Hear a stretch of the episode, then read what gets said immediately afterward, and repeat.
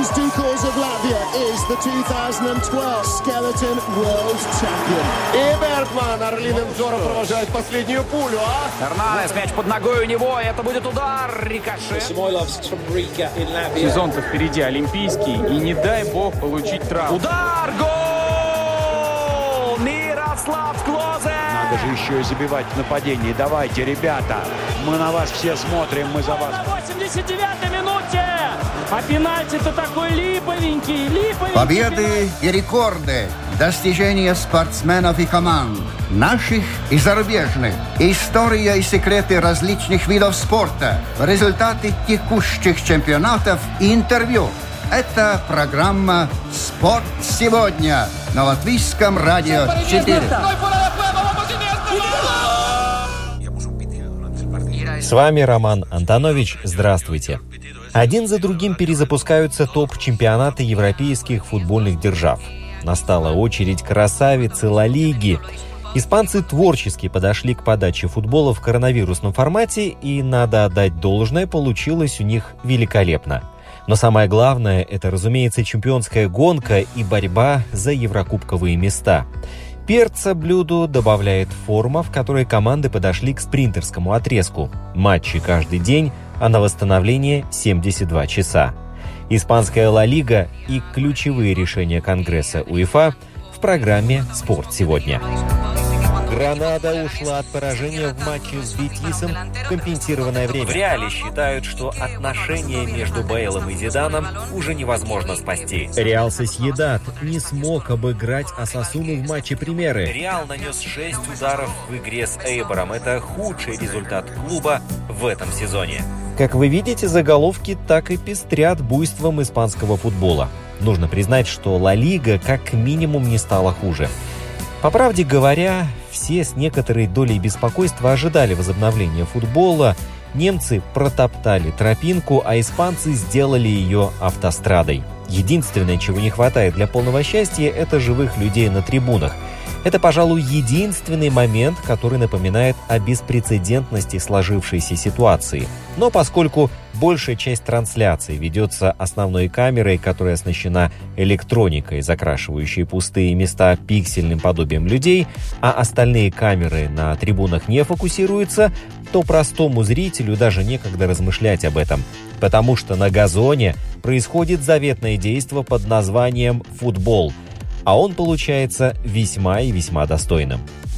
Гость нашей программы, редактор русскоязычной версии портала uefa.com Дмитрий Слотин поможет мне в сегодняшней экскурсии по примере, и первые предложения будут посвящены непосредственно самому чемпионату. Ла Лига – это... Чемпионат Испании, там испокон веков мы все знаем, конечно, далеко не новость, что всегда там господствуют две команды, Барселона и Реал, ну, к которым, наверное, в последние лет где-то семь да, добавился еще мадридский Атлетика, который сумел вклиниться разок, даже выиграл титул. В принципе, формирует, можно сказать, сейчас большую тройку. То есть достойное сопротивление грандам оказывает. Играл в финале Лиги Чемпионов два раза, там выигрывал Лигу Европы. Ну и есть, да, группа команд, которая периодически тоже вклинивается в борьбу за высокие места, но преимущественно за Лигу Европы борется. Там, например, вот Севилья, тоже рекордсмен по победам в Кубке УЕФА Лиги Европы. То есть эта группа всегда меняется. Один сезон Бетис может выстрелить, да, в этом уже, например, нет. Эспаньол там может подтянуться.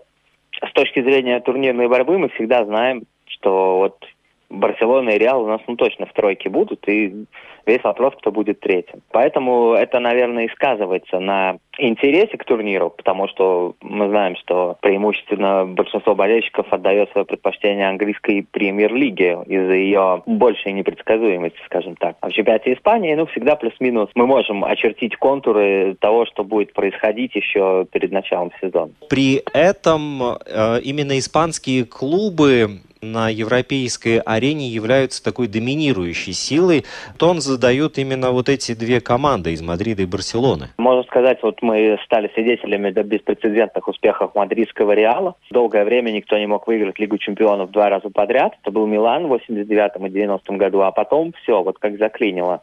Реал очень долго шел к Десиме, к своему десятому титулу, выиграл ее. Потом был сезон, по-моему, когда Барселона победила, и потом Реал просто там беспрецедентно три года подряд становился чемпионом, даже не два, а три. Это, по-моему, там Аяксу в 70-х удавалось. Э, шикарный результат показал Реал. Ну и Барселона тоже, конечно, всегда на радарах, всегда она в отличие там, от английских клубов, которые у нас там традиционно могут слететь, вот за Манчестер Сити ему там никак не везет, он даже до полуфинала там не добирался. Последние лет 15 у нас прошли под э, знаком доминирования испанских грандов. Ну и не будем забывать уровень сборных, да, когда у нас Испания выиграла Евро 2008, потом чемпионат мира 2010, Евро 2012, то есть тоже тотальное доминирование испанского футбола. А к Барселоне и Реалу мы еще вернемся. Я смотрю на турнирную таблицу на данный момент и вижу, что плотность команд, которые пытаются э, навязать борьбу друг другу за места в Еврокубках, на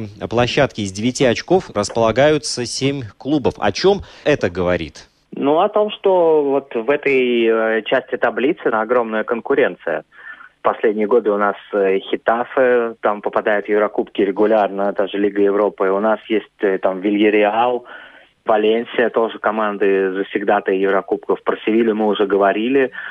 То, что касается, да, вот мест условно с 3 по 12, это всегда интересно. Особенность текущего сезона в том, что непонятно, когда команда должна быть в лучшей форме. В нормальной ситуации развязка чемпионата и ключевые матчи Лиги чемпионов проходят одновременно – но сейчас, когда один турнир будет сыгран после другого, трудно выбрать идеальную стратегию тренировок.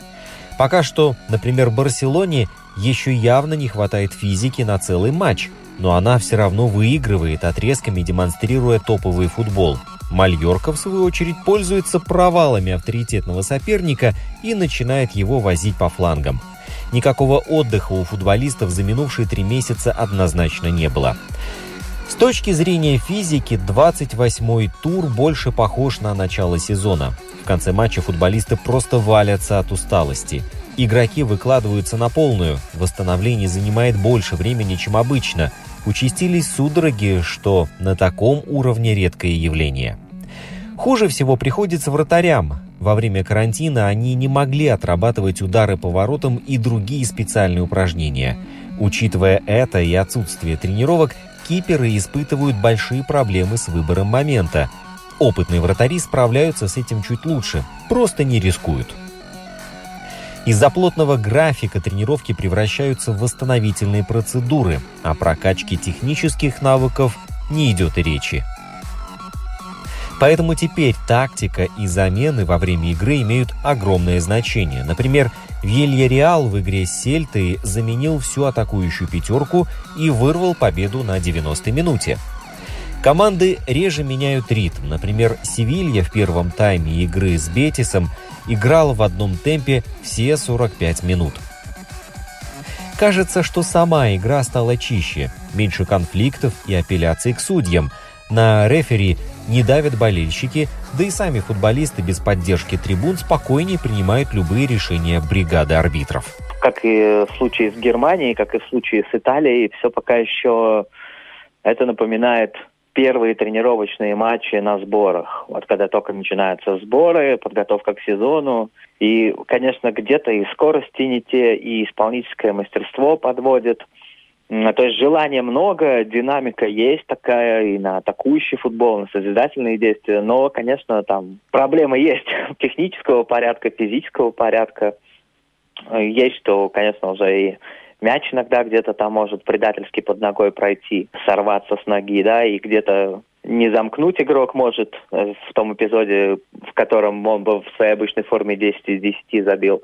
То есть, конечно, есть там определенный технический брак, и физически видно, что ну, некоторые игроки, скажем так, далеки от своих оптимальных кондиций. Но это, безусловно, все объяснимо, и судить здесь никого за это нельзя. Люди находились в ужасном для спортсмена положении, и сейчас им приходится опять выходить на арены, поэтому конечно, какой-то феерии и сто процентов исполнительского, созидательного мастерства ожидать сейчас не приходится. Но в целом все равно увиденное мне понравилось, и опять можно наслаждаться Барселоной которая, я уверен, в течение там 5-6 игр наберет очень хорошие кондиции. А матч Бильбао и Мадрида тоже был интересен. Там за две минуты два гола было. Видели Симеоне, нам не хватало его, который бушевал на бровке, раздавал ЦУ Э, всем подряд. Динамика есть положительная, и а я думаю, что по части исполнительского мастерства все будет э, нормально уже скоро. Реал и Барселона вышли на новый уровень принципиального противостояния. Пандемия добавила несколько тысяч переменных, с которыми Грандам приходится считаться. Не зря Зидан сказал, что Реал ждут 11 финалов, подразумевая, что каждый проигранный матч будет стоить шанса на победу в турнире. Барселона, имея гандикап в 2 очка, может это заявление применить и к себе.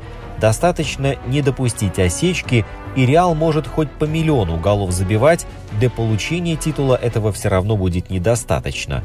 Но и у той, и у другой команды есть свои плюсы и минусы.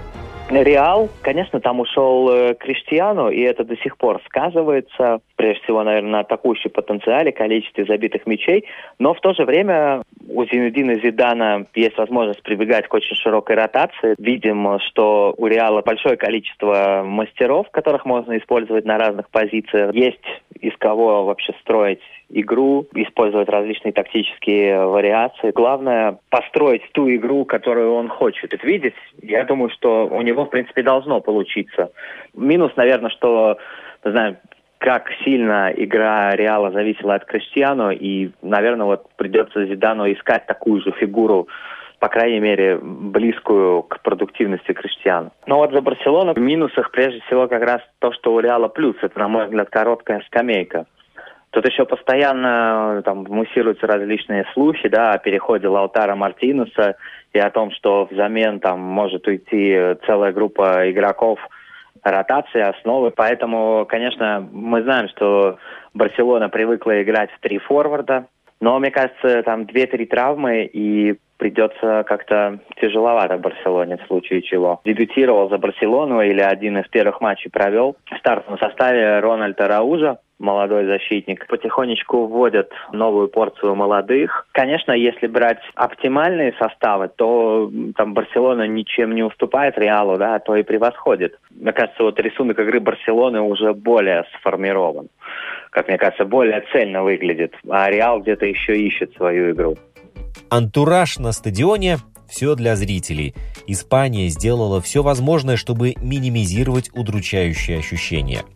Как бы пессимистично не звучали некоторые ощущения после первого тура, все равно все рады возвращению футбола. Это гораздо важнее усталости и невозможности тренироваться. Но это еще не все.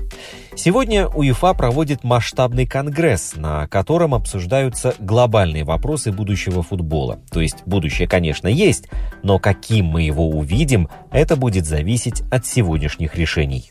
Будет рассматриваться, конечно, продолжение турниров, потому что календарь э, сбился очень сильно, да, мы знаем, что отборочные матчи, э, квалификация Еврокубков у нас обычно, по там стартовала в 20-х числах июня, то есть уже новый сезон, а тут еще как бы не доигран э, этот сезон, поэтому будут, конечно, рассматриваться все вопросы, связанные с продолжением э, турниров УЕФА в этом сезоне и с началом турниров следующего сезона. Как это будет, э, где это будет, при каких условиях, на каких территориях, при каком формате, будь то матчи дома и в гостях, будь то какие-то мини-турниры или какие-то турниры в формате лиг. Куча же турниров, помимо Лиги чемпионов и Лиги Европы, это там женская Лига чемпионов, футзальные турниры юношеские для юношей и девушек в категориях до 17 до 19 лет, молодежные турниры, Лига наций, то есть множество турниров на клубном уровне и на уровне сборных.